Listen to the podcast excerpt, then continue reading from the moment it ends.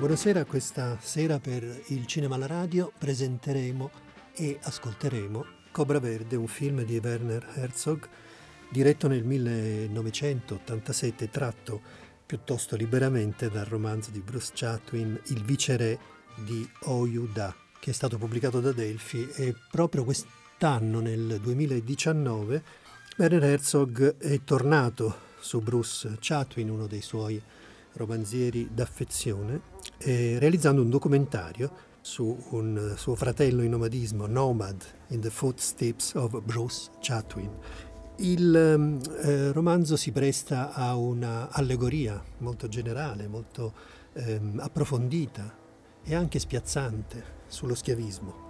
Sullo schiavismo non inteso soltanto come la distruzione di un mondo capitalisticamente arretrato, visto dal punto di vista della borghesia industriale che aveva usufruito di, quei, di quella manodopera a bassissimo costo da portare nelle fabbriche del nord e quindi con un utilizzo di tutto un sistema morale di attacco a quello che invece era stato poi una preistoria del capitalismo. Grazie proprio allo schiavismo la ricchezza dell'Occidente è stata ancora, ancora più ricca.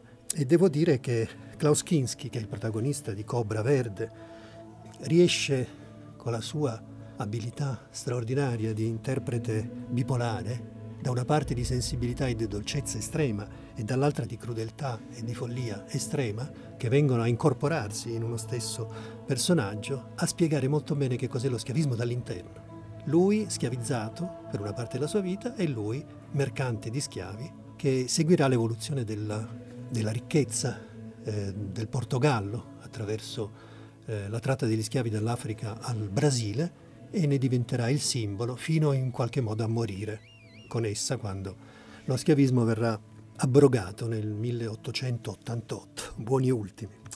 Torniamo a Cobra Verde. Werner Herzog con Fassbinder e Wenders, naturalmente il simbolo del nuovo cinema tedesco, quel movimento che è nato negli anni 70 per raccontare con altri strumenti di seduzione delle storie e creare immagini e visioni prescindendo dai generi e dalle convenzioni del cinema commerciale. E vediamo anche dal punto di vista del linguaggio, vedremo ma soprattutto ascolteremo, dal punto di vista del linguaggio la capacità che ha Herzog di prescindere completamente dal racconto conseguenziale orizzontale, no? per dare delle fuoriuscite, delle fuoriuscite di tipo trans, ellissi, momenti di assoluta estranità alla storia che si racconta, incanto davanti alla natura, alla foresta, all'acqua, agli animali, moltissimi animali che vedremo.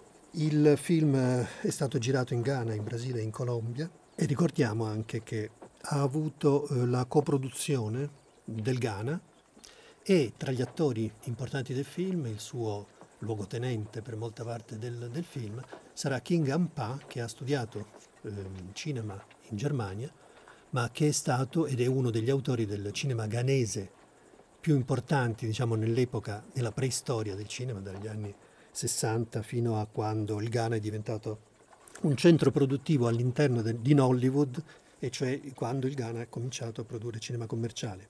La prima grande figura di cineasta è stato King Ampa. La prima scena del film è un primo piano di un vecchio e malmesso griot del Sertao del Brasile, con una viola in mano appoggiata alla guancia, non al collo come siamo abituati noi, racconta la storia come un trovatore, accompagnandosi con la musica, parlando in portoghese e dice guardate che vi costerà questa storia, signori e signori, dovete pagare se volete che canti la storia di Francisco Manuel, il bandito Cobra Verde, il più povero dei poveri, il padrone degli schiavi, di come è diventato viceré, di come fu il più solo dei soli. E qui si attacca la musica e le armonie dei Popul V, questo gruppo tedesco elettronico e ambientale nato negli anni 69-70 che si ispira al libro Maya della creazione e alle tradizioni popolari del Guatemala e che ci introduce in questo film con questa musica quasi curativa, quasi ecologica. Isso aqui não é de graça. Meus senhores e minhas senhoras, se vossa mercês quiser me pagar, eu conto a história do Francisco Manuel. O bandido cobra verde, o pobre dos mais pobres, soberano dos escravos, que passou a vice-reis, solitário dos mais solitários. Queste immagini che mm, accompagnano l'inizio di questo film, soprattutto questa carrellata, c'è una carrellata di 360 gradi sul Sertao, sul deserto, sulle vitas secas di questi contadini che hanno subito 12 anni di siccità e che sono stati non solo costretti alla fame, ma proprio alla morte, perché questo è un panorama di morte con disseminato di carcasse, di animali agonizzanti, di avvoltoi roteanti è il tipico paesaggio che eh, Herzog cita dal cinema nuovo brasiliano. No? Ci ricorda molto Nelson Pereira dos Santos di Vidas Secas, il film che ha fatto esplodere quella generazione di cineasti che finalmente inquadravano il Brasile, che era stato cancellato diciamo, dai film commerciali brasiliani. Era il vero, il vero Brasile, la storia del Brasile, la storia di questa terra che è stata eh, ed è tuttora preda di eh, avidi capitalisti e latifondisti che portano la morte tra i lavoratori. E quindi c'è questo Francisco Manuel che è il frutto e davanti alla croce della madre morta decide che la sua unica speranza è evadere dal caldo, andare verso il freddo, evadere dal deserto e andare verso il mare e comunque andare verso un nuovo mondo. La madre di Francisco Manuel sospira. Francisco, Sento tanto dolore ho paura. La madre di Francisco Manuel sta gridando. La siccità è durata per quasi 12 anni. Sono malate le pietre. Il mondo sta finendo. E se soffri ti inganni. Io ora morirò. Fa piano, questa panca per tristezza si spezza.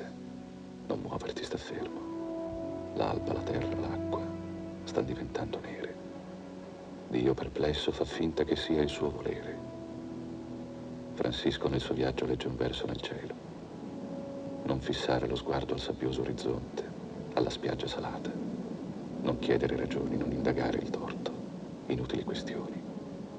Il fato ti riserva questo regalo antico. Ti manderà un amante.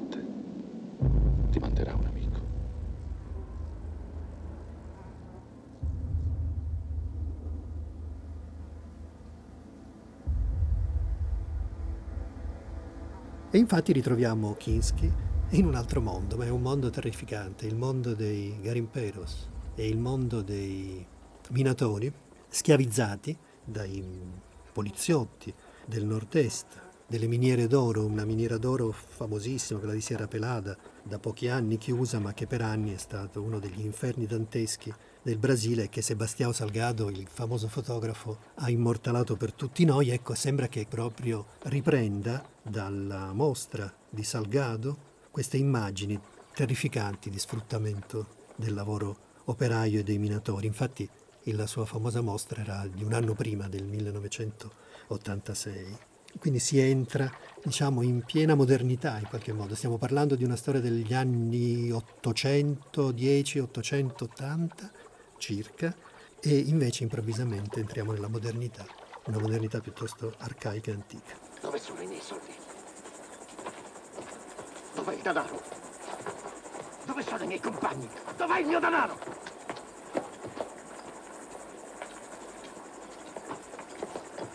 Il prossimo, avanti. E tu che vuoi? Non ci sono soldi per te. Come sarebbe non ci sono? Lo sapevi che questa settimana non prendevi la paga, se l'è tenuta la banca. Vattene. Qui non c'è posto per le sanguisughe. Guido bastardo! Mi hai imbrogliato! Mi hai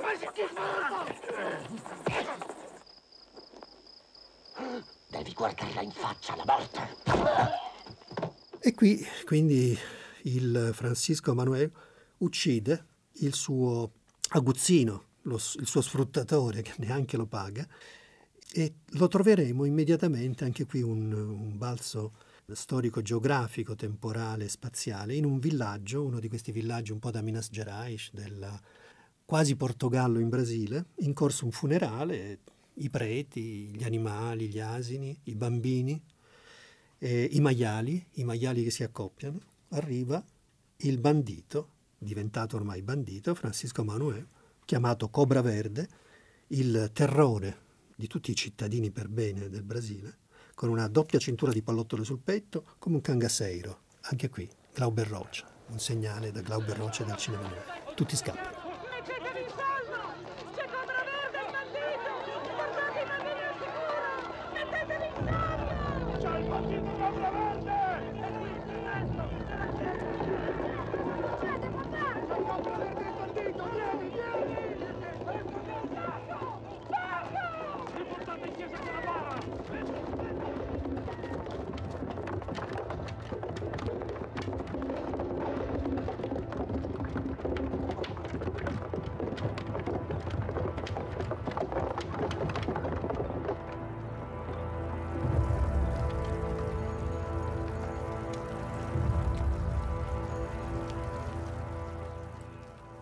Francisco Manuel è diventato un fuorilegge temutissimo.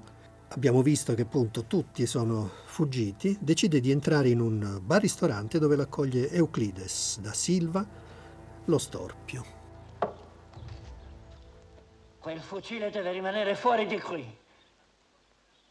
Non sto scherzando, lascia fuori quell'arnese o anche tu resti fuori. Voglio qualcosa da mangiare. Vai a dire ai tuoi genitori che Cobra Verde è qui. Non ho i genitori e questa è la mia locanda. Nessuno mi fa paura, nessuno, neanche tu. Il mio nome è Francisco Manuel. Io invece mi chiamo Euclides. Euclides Alves da Silva Pernambucano Wanderly. Anch'io mi chiamo da Silva. Soltanto la mia schiena e il mio torace sono deformi. La notte sogno di trasportare un'intera catena di montagne sulle mie spalle. Hai più fegato tu di tutta questa città. Ti porto qualcosa da mangiare. Come fai a sapere tante cose? Le so dal nostro prete e lui le ha imparate dal nostro vescovo. E da dove viene la neve? Oh, puoi vederla tu stesso. Viene giù dalla luna. C'è tanta neve sulla luna. È per questo che la vedi così bianca. Bianca e fredda. Se guardi con attenzione la vedi. Come succede? Beh, ecco, la luna tira su l'acqua che le serve dall'oceano e poi, quando arriva la notte, le cime delle montagne attraggono i fiocchi di neve. Dentro la neve c'è del sale, ma solo tanto quanto ce n'è nelle nostre lacrime. E dove si trova? Oh, molto, molto lontano. Devi andare verso ovest. Ci vogliono quattro anni a dorso di cavallo e dieci a piedi.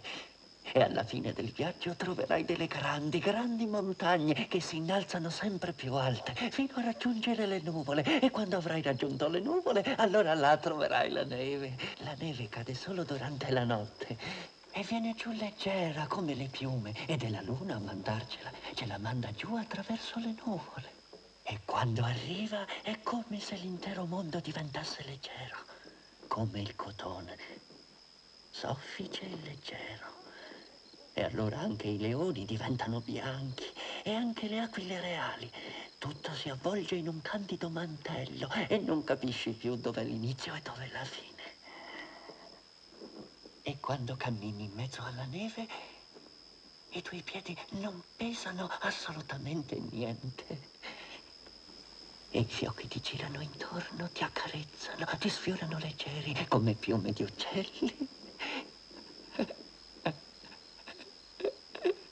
Fra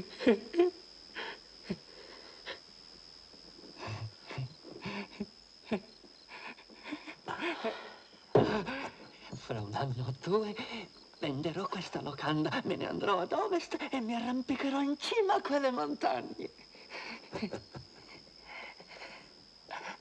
Io andrò verso il mare.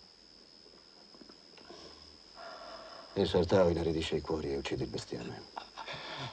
Quando arrivi al mare fai molta attenzione, perché è da lì che nascono gli uragani e anche i fiocchi di neve. Almeno così dice il reverendo padre.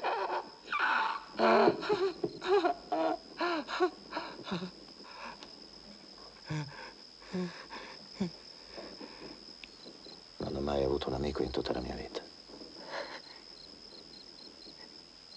Addio, amico.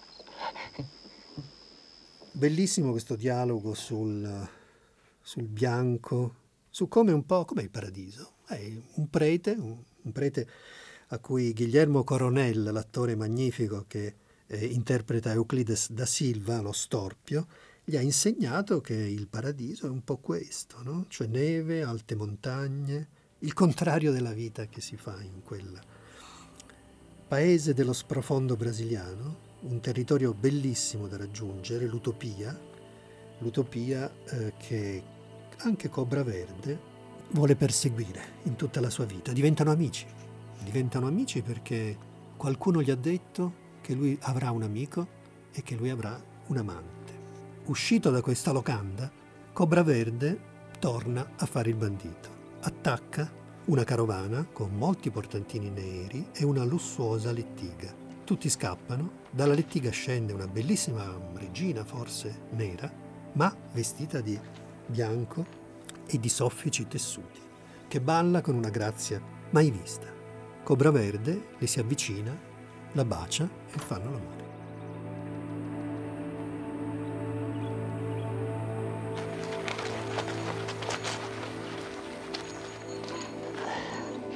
Tutti i giorni fai più di 40 miglia in mezzo ai rovi.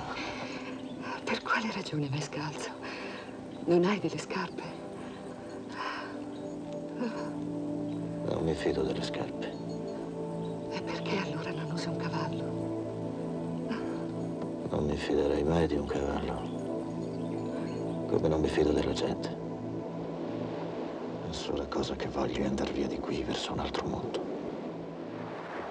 Il dettaglio dell'uomo che cammina senza scarpe e che non si fida neppure dei cavalli ha naturalmente un riferimento con la biografia di Herzog, noto per le lunghe camminate a piedi dalla Germania all'Albania, o per avere detto che se lui farà mai una scuola di cinema non vorrà mai allievi che non abbiano almeno fatto 3.000 km a piedi.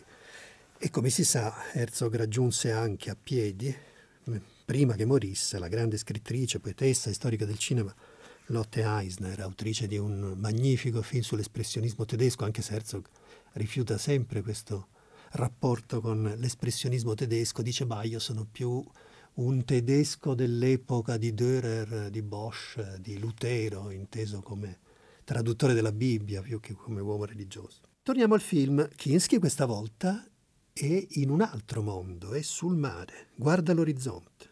Stacchiamo sulla piazza di un villaggio dove un uomo, presumibilmente uno schiavo, viene frustato davanti alla cittadinanza. È strano questo, no? Cioè il, il razzismo in fondo deve considerare obbligatoriamente l'uomo nero come un animale. Invece in molti film lo spettacolo del nero frustato appassiona, appassiona molto. Ma insomma, frustare un, una mucca non credo che porti molto pubblico. Quindi c'è qualche cosa che non, non quadra molto in questa considerazione dell'uomo nero come animale. E, e soprattutto Cobra Verde, che è stato schiavizzato nelle miniere, ha lo stesso sguardo di uno schiavo che scappa, che cerca di allontanarsi. Lo sguardo di Cobra Verde lo, lo ferma, ci si intende tra schiavi. Dice non ti conviene, capiterà di peggio. Questa scena, beh, questa scena è veramente la dimostrazione di una forza, di una violenza che attirano l'interesse di Don Octavio Cutigno, il magnate dello zucchero.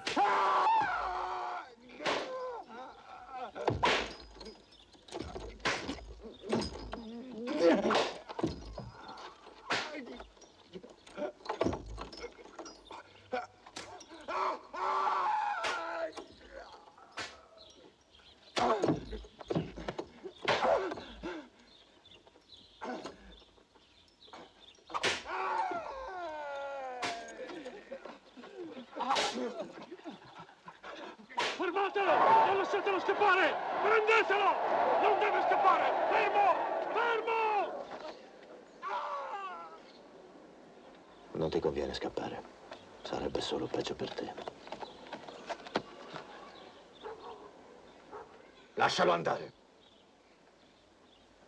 Raggiungerà quel palo da solo. Chi è quell'uomo? Non lo so.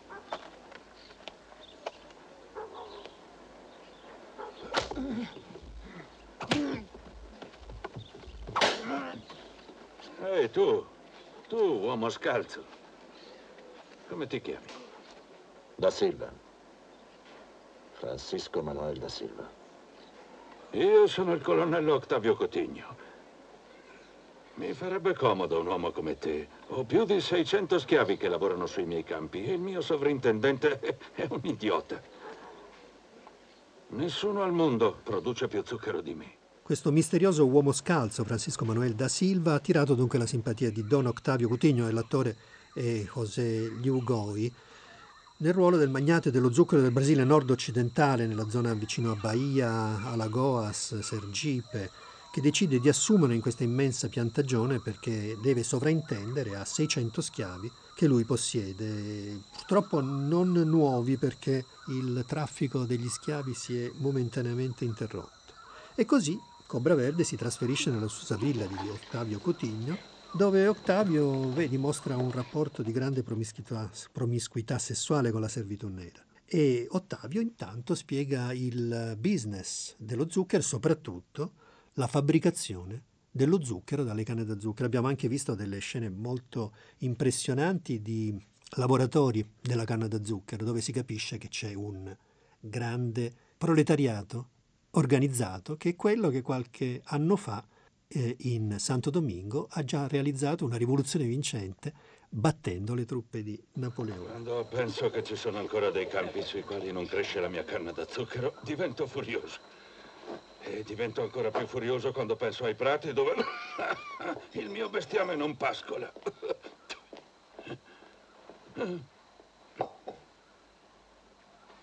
E quando penso a tutte le mulate graziose che ancora non ho messo incinta, beh, allora questa è una vera sofferenza. Non bisogna sprecare colpi, amico mio. Quando comincio a lavorare? Oh, non c'è fretta. Ti mostrerò ogni cosa. Eh...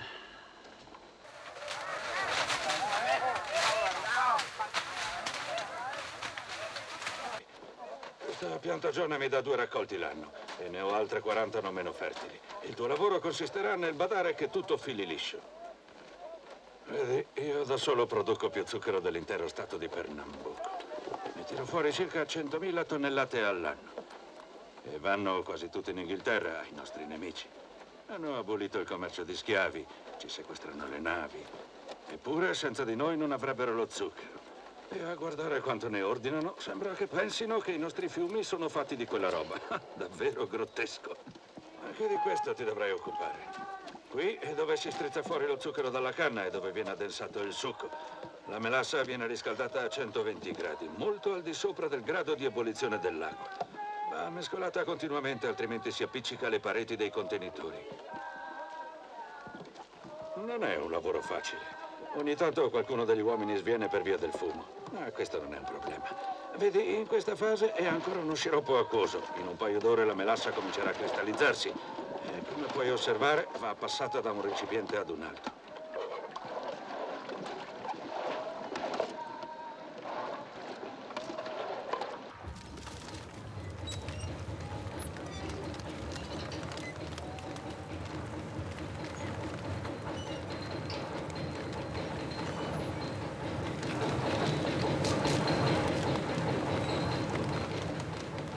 Ma tagliare lo zucchero e soprattutto lavorarlo può causare dei rischi. Tornate qui! Ha intrappolato un altro! Presto, avanti, portate un macete!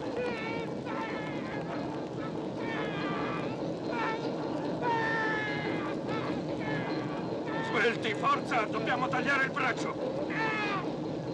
C'è altro da fare. Queste cose sono all'ordine del giorno. Passano un po' di giorni e Cobra Verde si ambienta nella villa dove fa amicizia con le giovanissime figlie di Cutigno che lo guardano con curiosità ma anche con disprezzo di classe. Ehi, Francisco Manuel, hai le scarpe strette?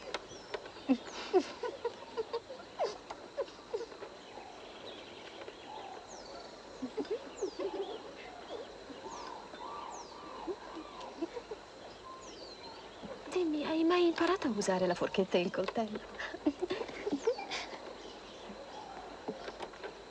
L'uomo del Sertao non parla con chiunque. Quante vacche possiedi?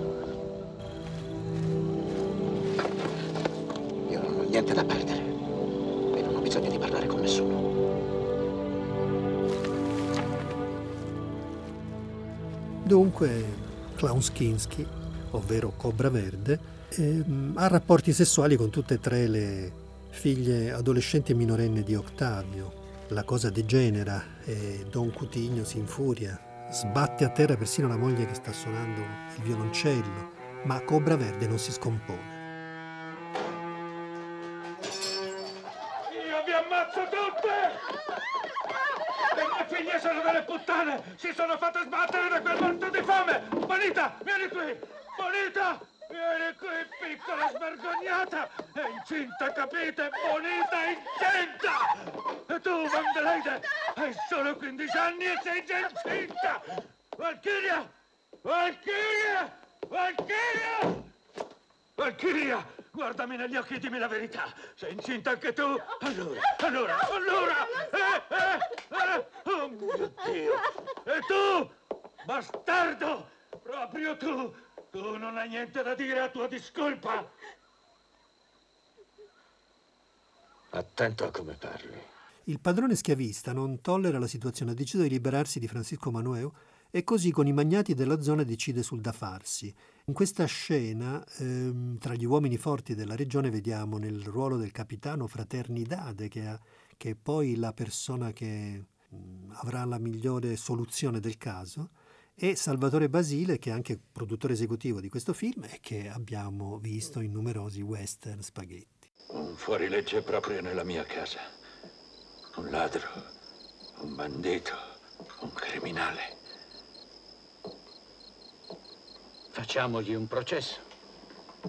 No, uccidiamolo. Quello è un uomo pericoloso. Prima che lo facciamo fuori potrebbe uccidere tre o quattro di noi. Perché non gli fai sposare una delle tue figlie? Dopotutto è uno dei migliori uomini delle tue piantagioni. L'avrei già fatto se quel porco non le avesse messe incinte tutte e tre. Perché non mandarlo in Africa a comprare schiavi? Come sarebbe a comprare schiavi? Non ci arrivano più schiavi dall'Africa da ben dieci anni. Già, e questo è il punto. Lo manderemmo verso una morte certa. Il re del Dahomey è pazzo. Chiunque abbia osato mettere piede sul suo territorio è stato ucciso. Non un solo uomo bianco è tornato vivo da laggiù negli ultimi dieci anni. E se invece... Se invece quel demonio riesce a farcela? Mm, è impossibile. Conosco l'Africa, conosco la terra di Benin. E se anche dovesse farcela, ti porterà indietro tanti di quegli schiavi che potrai estendere le tue piantagioni fino a Sergipe. Oppure lo faccia sposare con la più grande delle sue figlie. Già, tanto vale usarlo, visto che lo paghi. E quanto alle altre due ragazze, beh, sono certo che troverai facilmente un modo per procurar loro un marito. E se la soluzione non ti piace, puoi mandarle alle carmelitane scalze. La scelta è tua. Vorrei ucciderlo, quel porco. Organizzerò tutto io con il governatore. Per Francisco c'è una promozione a tenente, dunque, un nuovo incarico affidatogli dal governatore dello Stato, che è l'attore Carlos Maiolo, che è una vera punizione, una missione suicida. In Africa sono sicuri che il re del Dahomey lo farà fuori, come ha fatto fuori tutti gli ultimi tentativi di eh, riaprire il commercio degli schiavi. Però, nel caso che non lo uccidessero, non male, perché poi eh, ci sarebbe carne fresca da sfruttare all'osso. E quindi, considerato però che il sovrano è un po' pazzo, probabilmente Cobra Verde non ha futuro. Da Silva, abbiamo un incarico speciale da affidarle. È un incarico che può assolvere solo un uomo abile.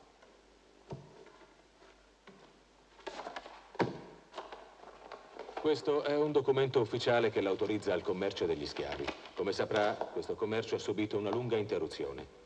Il re del Dahomey ha sospeso i rifornimenti, ma sappiamo che gli servono fucili e denaro. Quindi la nostra proposta è la seguente. Noi la invieremo a Fortelmina, nel Dahomey, con il grado di tenente. E i suoi compensi le verranno versati su un conto speciale presso la Banca di Bahia. Tra cinque mesi esatti le manderemo laggiù una nave con un carico di munizioni. Con quelle potrà pagare il re. Avremmo anche pensato all'Angola, ma gli inglesi la tengono sotto blocco navale. E navigare intorno al capo per la costa orientale dell'Africa è assolutamente impossibile, perché gli arabi monopolizzano il commercio degli schiavi da Zanzibar fino a sud. Direi che la situazione è molto favorevole in questo momento, perché il re del Dahomey è impegnato in una guerra contro gli Egbas. E questo vuol dire che ha bisogno di noi quasi quanto noi abbiamo bisogno di lui. A quando risalgono queste informazioni? È da molto tempo ormai che non riceviamo alcun messaggio ufficiale da laggiù e non possiamo fidarci delle rare notizie che ci arrivano. Accetta la nostra offerta? Sì. Mi sembra l'uomo Congratulazioni. Qui c'è la sua nomina. Le auguro buona fortuna. Grazie. Sono sicuro che non deluderà le nostre aspettative. Ah, Carlos, come va? Dovremmo equipaggiare una nave per un lungo viaggio. La prima persona non africana che il neotenente, ormai un ufficiale, identifica nella corte regale che lo accoglie tra canti, bambini urlanti, soldati con delle gigantesche corna in testa, ci sono il re, che abbiamo visto, e anche un prete cattolico missionario, il padre Barnabo, che è l'attore e scrittore Peter Berling, una grande presenza del cinema tedesco-italiano, ha lavorato con Fassbinder e Herzog molte volte, ma anche con Bellocchio, Monicelli, Vanzina, Sollim, Cavani, Scorsese anche. E dopo aver officiato questa comunione fa sedere ehm, Cobra Verde, ma ormai il tenente, non più Cobra Verde, Francisco Manuel, accanto al, al re e che conquista subito perché ha dei fucili di nuova produzione, quindi è la tecnologia che che fa cambiare l'idea al re che non vuole più commerciare in schiavi perché in quel momento è impegnato in una guerra con dei, dei vicini che lo infastidiscono. E quindi questi fucili straordinari di nuova, di nuova concezione lo convincono a riprendere i contatti con il Brasile. E quindi Francesco Manuel si instaura in una rovina, Elmina, il castello di San Jorge, che Francisco Manuel fa rimettere a posto, sceglie come sua residenza e lì incontra Taparica, che è appunto ehm, King Ampa, questo regista del cinema ghanese ehm, d'autore degli anni 70, che è il tamburino maggiore unico sopravvissuto della guarnigione inglese, infatti uno Yoruba libero, e diventerà il suo assistente, molto eh, traumatizzato dagli eventi che sono successi nel momento in cui il contingente la guarnigione sono stati fatti fuori.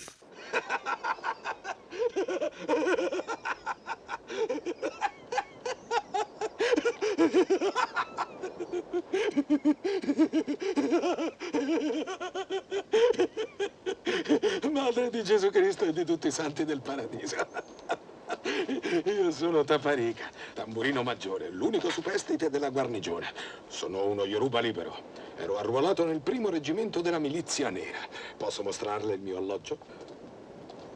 Questa è la mia casa. e quelli sono i miei fratelli e sorelle. Cosa è successo qui?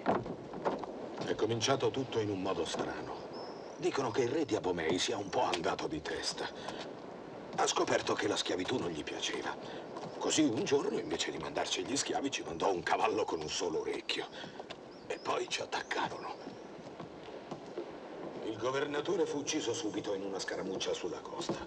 Quindi conquistarono il forte e si portarono via tutto quanto. La milizia nera scappò e tutti i bianchi furono uccisi.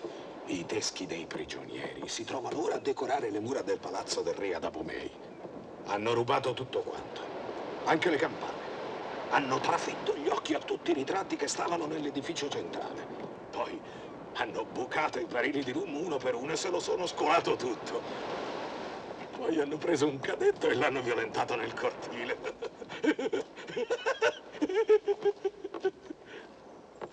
A me hanno messo delle formiche sul petto e del pepe negli occhi.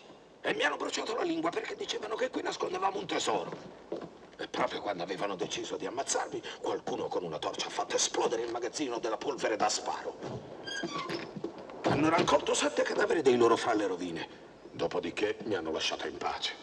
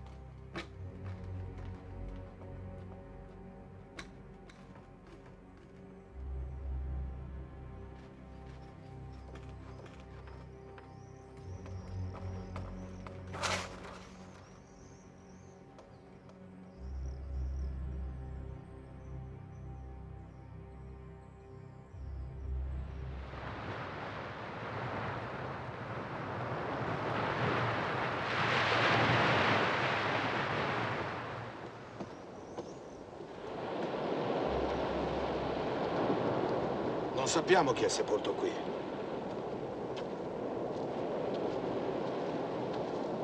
Ma io sono sicuro che in quella tomba laggiù c'è il governatore. Perché è venuto qui?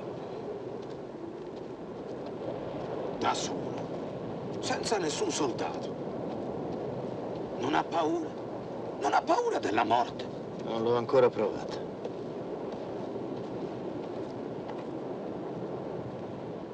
Insomma, il commercio adesso è ripreso più forte di prima perché questa guerra contro gli Elbas, il popolo vicino, ha bisogno di armi, ha bisogno di munizioni, ha bisogno di rum, ha bisogno di tabacco.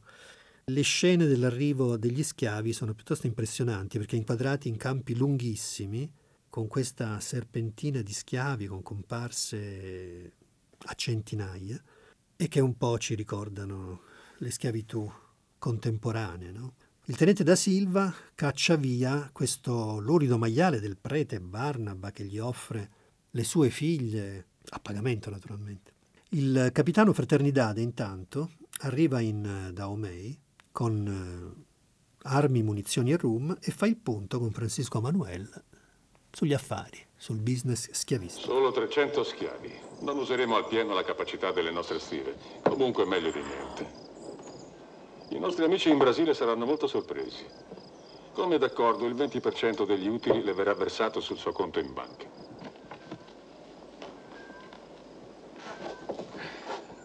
La prossima volta dovrete portare più armi da fuoco. Allora, questa guerra con gli Agbas è ancora in atto.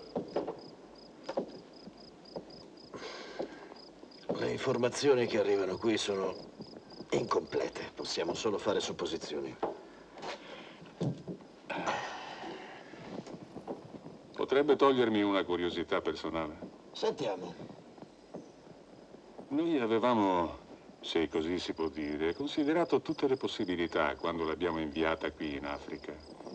Ma non ci saremmo mai aspettati di, di rivederla vivo. Perché pensa che le mandino tutti questi schiavi? Non lo so. Forse hanno bisogno di me.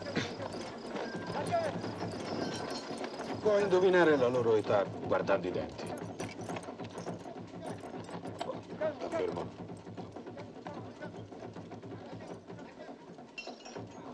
Fermo.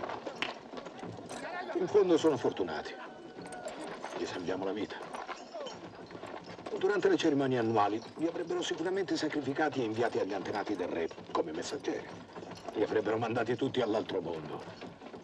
Ora invece Ora noi li stiamo mandando in una bellissima terra, dove i sigari nascono sugli alberi e tutti danzano.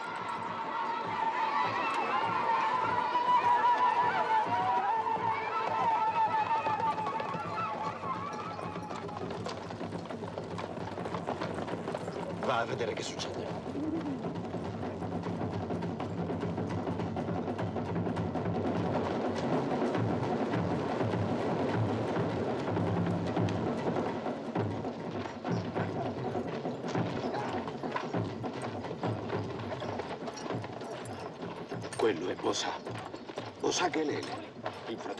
Vecchio del re. Tutti quelli che hanno come primo nome Bosà vengono uccisi. Perché? Il re non sopporta che c'è qualcun altro nel suo dominio col suo stesso nome, Bosà.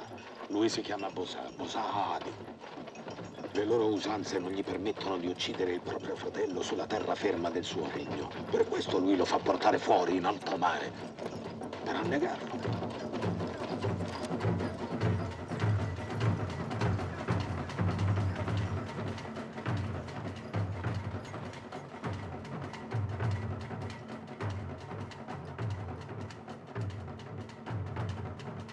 Dimostrazioni però di follia da parte del re non mancano e assieme a Taparica il ehm, tenente da Silva scopre che questo re, beh, insomma, fa assassinare in acqua tutti quelli che si chiamano come lui, ma siccome chi si chiama come lui è nobile, non li potrebbe uccidere nel territorio del Daomei e quindi ha bisogno di farli annegare nell'oceano. E occorre stare molto attenti alle idiosincrasie di questo tiranno perché a un certo punto il tenente da Silva scopre che gli sta facendo un trabocchetto, evidentemente non ha più bisogno dei fucili, la guerra contro gli Elbas forse è stata vinta e ehm, decide di mandare i suoi uomini a catturare Cobra Verde. Stiamo infatti parlando di Cobra Verde, il film di Werner Herzog del 1987.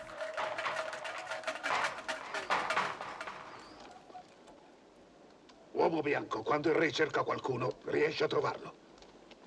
Anche se lui si nasconde sotto la terra, la terra parlerà.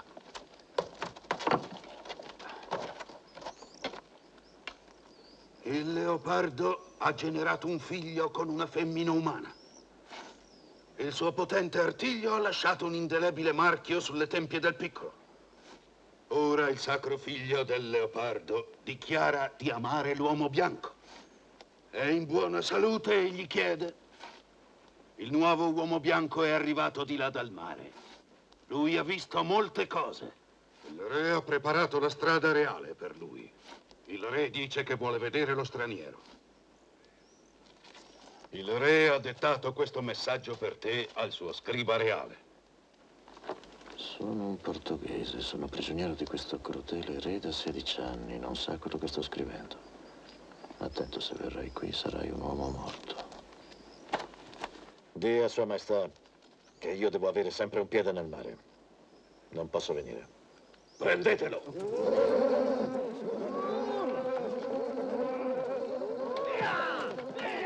Cobra Verde non cade nel tranello, ma viene catturato lo stesso e portato dal re, anche se in maniera molto esagitata e feroce cerca di contrapporsi a questi guardoni, anche se appunto si difende con le unghie e con i denti, ma viene preso. Come stanno i miei fratelli? Rispondi, uomo bianco, prima che tu uccida. Voglio sapere come sta il re di Prussia. E come sta mio fratello, lo zar di Russia. E come sta la regina Vittoria, che ha il cuore come una grossa zucca che trabocca di vino di palma per l'uomo assetato. Fai tanto di quel chiasso che non riesco a sentirti. Preparati per la tua morte, straniero. Il tempo non ha significato per il re.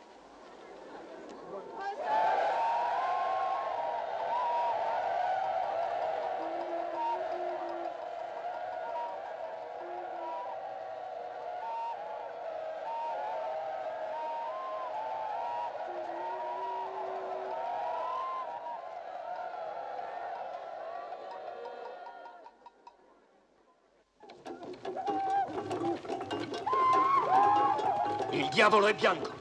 La morte è bianca. I bianchi devono morire.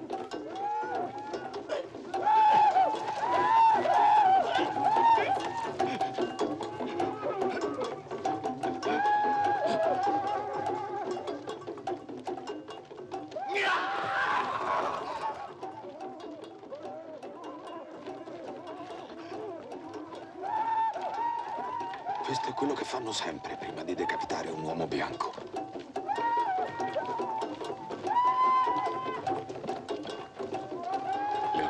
la faccia di Nero perché non gli è permesso di uccidere l'uomo bianco.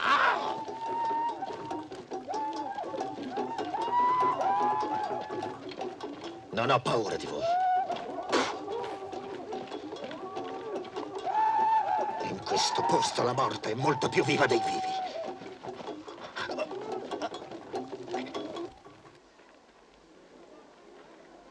Nessuno può guardare il leopardo mentre beve!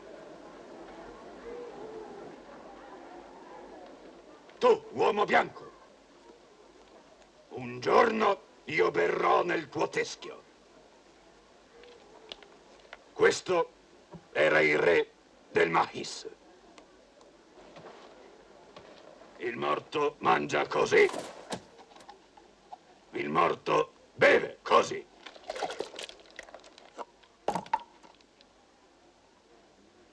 Io ho giurato, nella casa del giuramento, di vincere gli Elpas. Io non temo nessuno. C'è una sola cosa che temo. Ed è quella che un giorno possa non esserci più nessuno sulla terra da poter conquistare.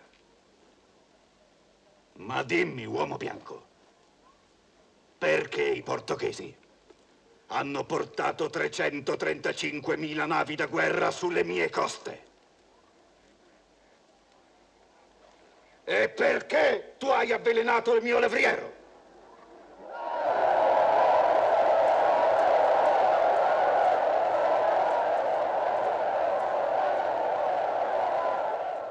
Lasciato durante la notte legato sulla piazza con Taparica in attesa di essere giustiziato, Francisco viene soccorso e salvato dal nipote del re, che sembra pazzo ma non lo è, e fa delle facce paurosissime con gli occhi strabuzzati e gli propone un accordo e un patto di sangue. Sono Bakoko, consigliere del principe. Il principe Kankpe ti sta aspettando. Vieni con me. Dov'è Taparica? Dovete liberare anche lui.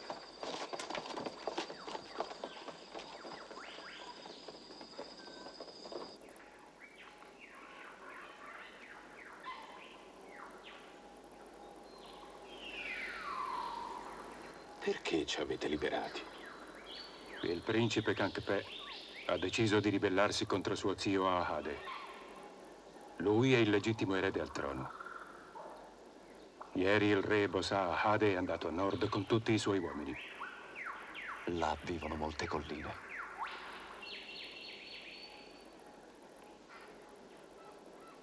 Noi dobbiamo sopraffare Bosa Ahade. Ma per questo ci serve il vostro aiuto. I nostri guerrieri ribelli ci hanno deluso. Le donne hanno molto più coraggio.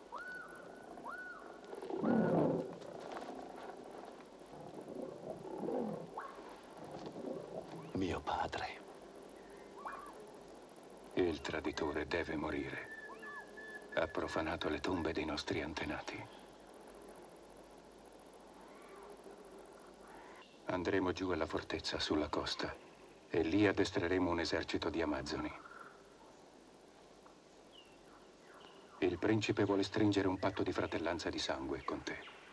I fratelli non si uccidono fra loro. Se promette che quando sarà re continuerà a darmi gli schiavi, allora per me va bene. Ma capisce tutto quello che diciamo? Lui è d'accordo. Non ha scelta.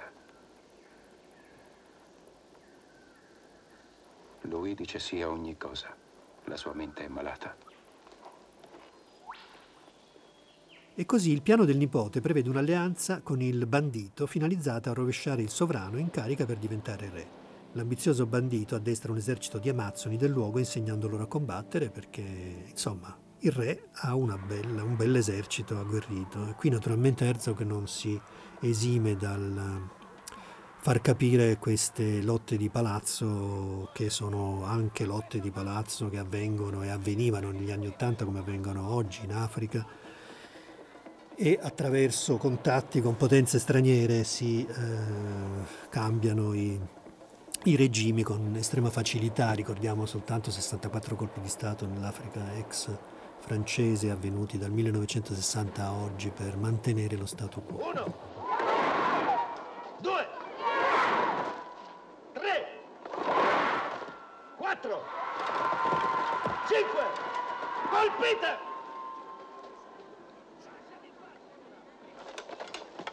Niente male. Va bene, ora tornate nella posizione iniziale. Andiamo, veloci, veloci, muovetevi! Allora, siete pronte? Posizione di attacco! No, no, no, no, no, no, riposo! Fatelo più velocemente! In posizione! Uno! Due! Tre! Quattro! Cinque! Uccidete il nemico!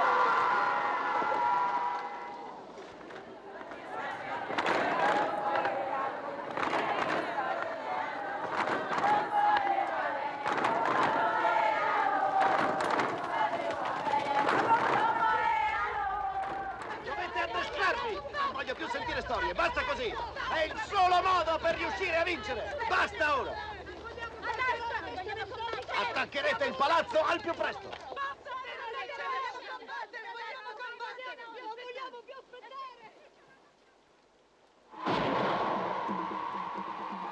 Ho preso la mia decisione, attacchiamo! Ci muoveremo domani!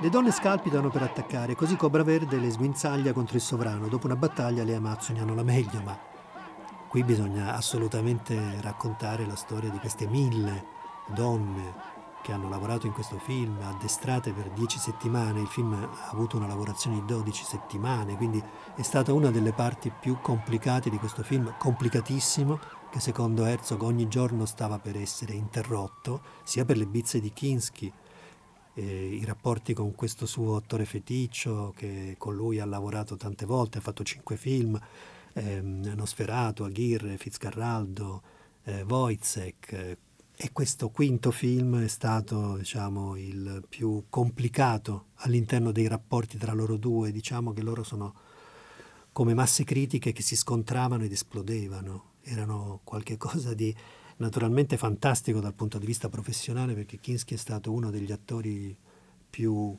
sensibili e più bravi, anzi questa sua sensibilità estrema e anche la sua forza, no? è come se Kinski eh, incorporasse dentro di sé tutti i mali della storia tedesca e tutte le bellezze della storia tedesca e contemporaneamente queste due forze entrano in lui e lo portano a essere il più feroce degli individui, quindi con una forza emotiva per lo spettatore fantastica e anche il più dolce degli esseri umani e quindi quello che ci fa capire e comprendere più profondamente la crudeltà dello schiavismo, la crudeltà del colonialismo e del neocolonialismo senza farci delle lezioni moraliste.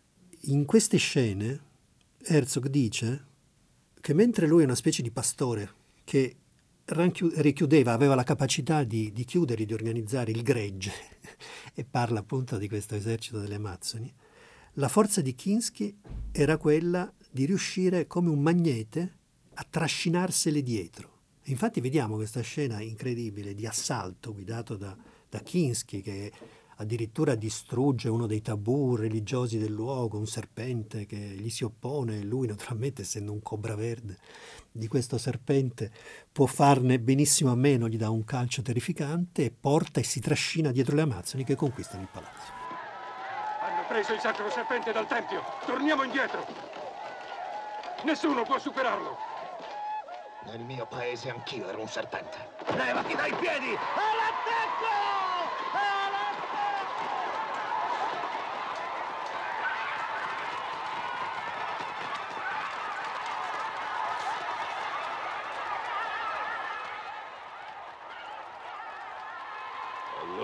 Adesso posso andare a dormire. Murate tutte le porte delle stanze delle donne.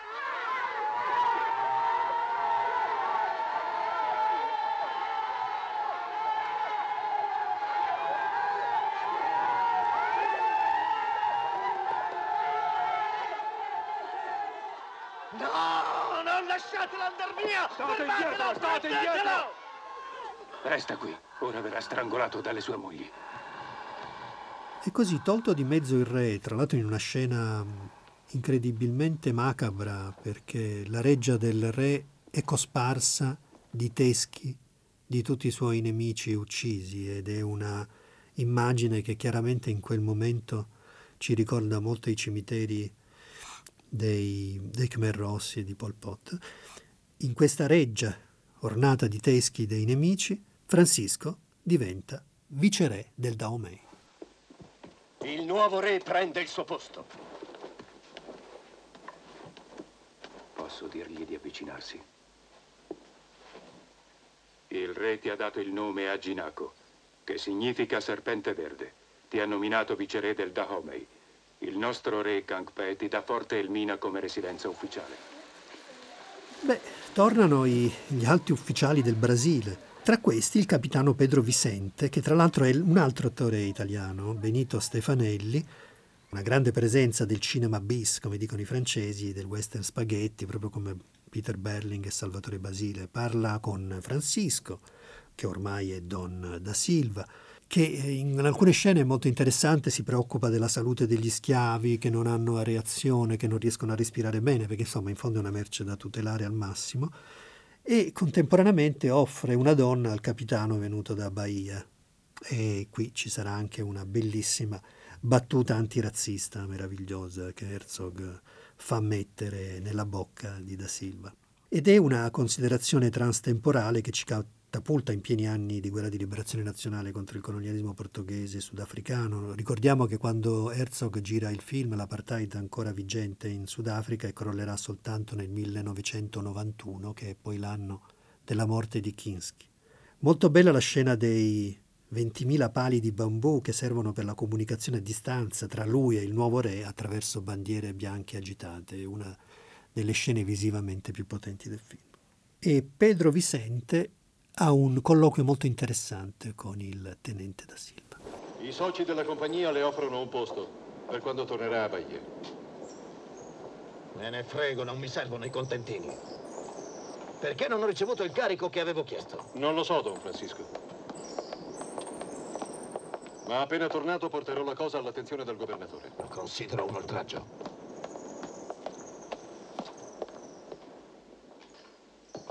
Questo è il secondo carico di schiavi che ricevete senza pagare.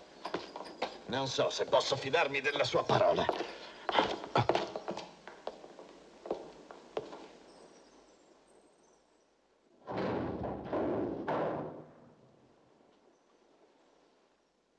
A volte mi sento un po' stanco. Stasera credo che non ne prenderò nessuna. Lei scelga quella che preferisce.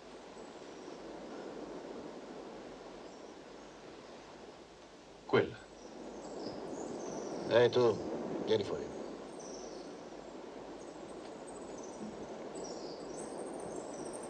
Sì, proprio tu.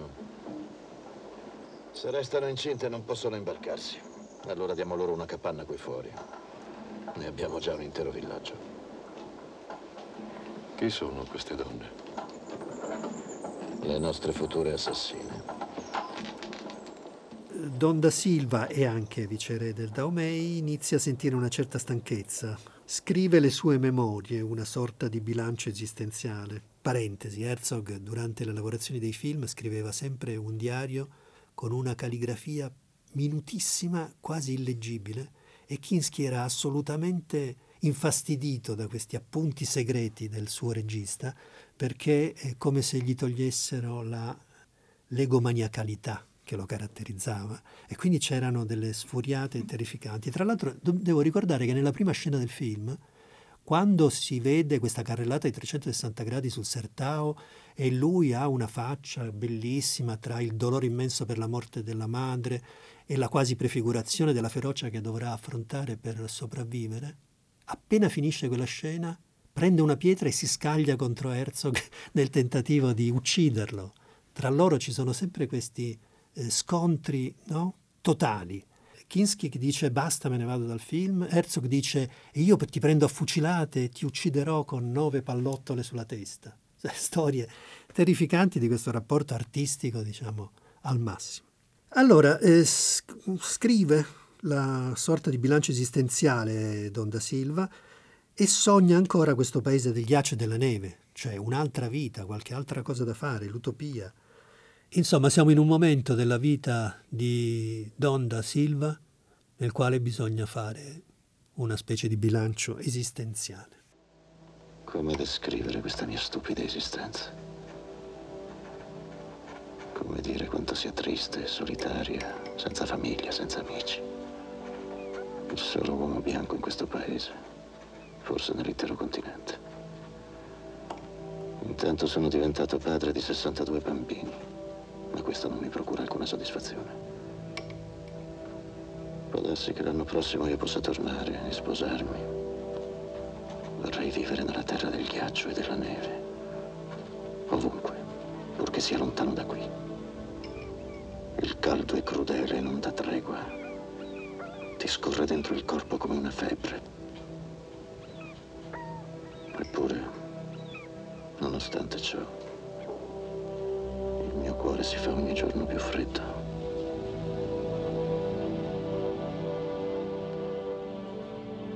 Ma la tranquillità di Francisco Manuel è destinata a durare poco. Il re spedisce chiavi storpi perché non ha più regali dal Brasile. Il Brasile ha proibito il traffico di schiavi, anche se la proibizione sì, insomma, ci sarà perché gli inglesi da molto tempo hanno bloccato tutti i traffici e oltretutto hanno messo una taglia sulla testa di Francisco Manuel.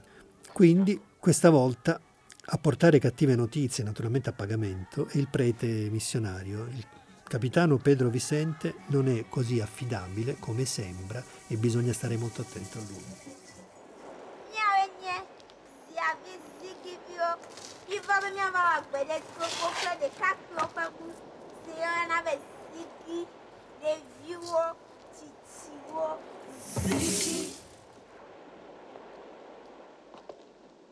Sembra che le piace il mio coro di monache.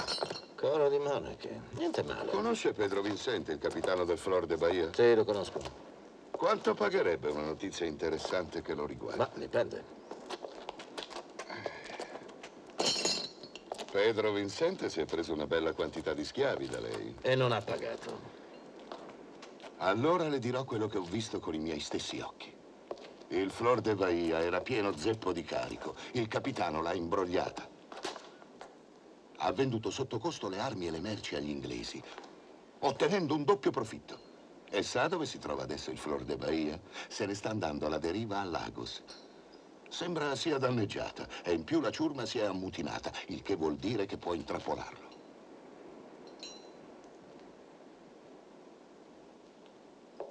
Prendi subito una barca e porta un messaggio al capitano Vincente. Che torni qui e l'aiuterò a ripartire. Nessuno mi imbroglia due volte. La vicenda di Francisco sta volgendo al termine, la storia lo sta surclassando, la schiavitù sta per diventare illegale, il messo del nuovo re raggiunge da Silva con una scorta di deformi per portargli altre cattive notizie. Avanti, muovetevi e prendete ogni cosa. Ehi! Che significa questo? Il nostro re Kangpe non è mai stato pazzo. Ha solo finto di esserlo. Ringrazia suo fratello che una volta era viceré. Il fratello di sangue del re è stato un grande albero. Questo mi manda a dire. Non capisco. Perché il re parla di me solo al passato? Le cose vanno molto male, ma finché Kangpe è re, lei non corre pericolo. Non può uccidere il suo fratello di sangue. Devono esserci ancora dei fucili là dentro. Dov'è il denaro? Forza, muovetevi! Dovete portare via tutto! È il momento per Cobra Verde di fare un bilancio sulla sua vicenda e questo è il tono della conversazione finale con il capitano Pedro Vicente. Davvero vuole aiutarmi? Le ho dato la mia parola. Ma non è questo il modo in cui può aiutarmi e non servirà neanche a lei. Il Brasile, come gli altri stati, ha abolito il commercio degli schiavi. Ogni carico attualmente in viaggio, in alto mare, verrà confiscato. Agli occhi della legge, Fortelmina e le nostre stesse vite hanno cessato di esistere. E visto che ci sono, le dirò un'altra cosa. Da quanto mi risulta, almeno in questo ultimo anno, lei è stato calunniato e imbrogliato dai suoi soci di Bahia. Il suo denaro è stato interamente confiscato dalla banca. E non solo, gli inglesi hanno messo una taglia sulla sua testa. Qualcosa succede finalmente.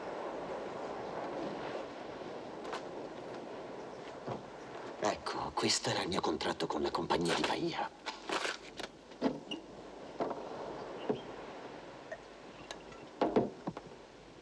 Alla schiavitù. Il più grande degli inganni nella storia dell'umanità. No, non è stato solo un inganno. È stato un crimine.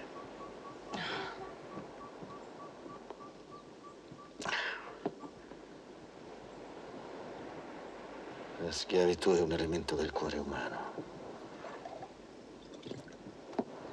Per la nostra rovina. Nonostante abbia potuto soddisfare la sua insaziabile voglia di vita, la sua sessualità, fecondando schiavi e diventando padre di ben 62 figli, Da Silva, che tra l'altro è un personaggio storico davvero vissuto e su cui Chatwin ha romanzato, è felice di poter finalmente cambiare vita. L'esausto bandito, poi tenente, poi viceré, cerca disperatamente di trascinare una grossa barca in mare per fuggire, ma nonostante l'impegno profuso l'imbarcazione risulta troppo pesante per lui e rimane immobile sulla spiaggia.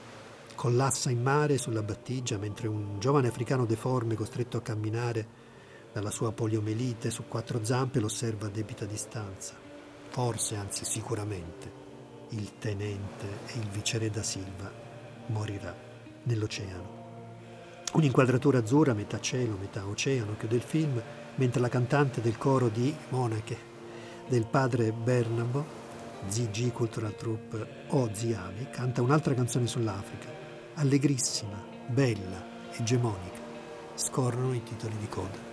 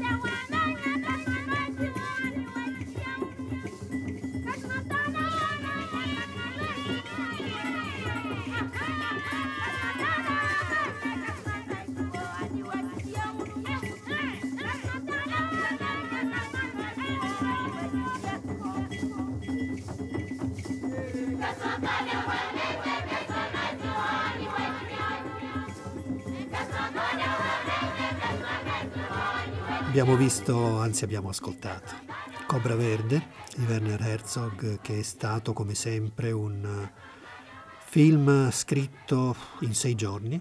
Lui era velocissimo nelle sceneggiature.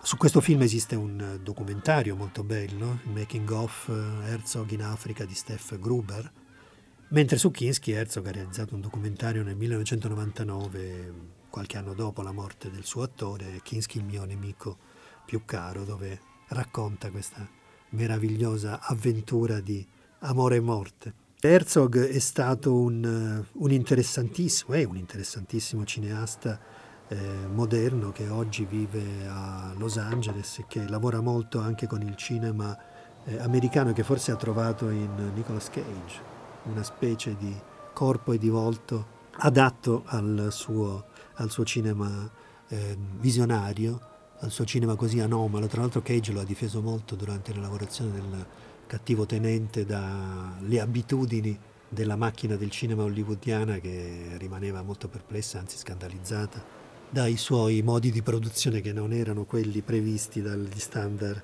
hollywoodiani. Quindi c'è stata un'affinità artistica. Ma lui continua a fare questo cinema e con questo Cobra Verde è dimostrato ampiamente che vuol dire che per avere certe immagini bisogna fare cose inaudite. E lui dice solo un visionario può trasformare certe immagini in realtà. Fare cinema è l'unico mestiere avventuroso ormai rimasto e anche dell'unico modo per trasformare i sogni in realtà. Abbiamo ascoltato per il cinema alla radio Cobra Verde di Werner Herzog. Salutiamo i nostri ascoltatori, ricordiamo che il programma è stato realizzato da Roberto Silvestri che vi sta parlando Francesca Levi, Maddalena Agnisci, Riccardo Amorese e che noi ci sentiremo lunedì alle 19 su Radio 3 Rai per Hollywood Party. Buonasera.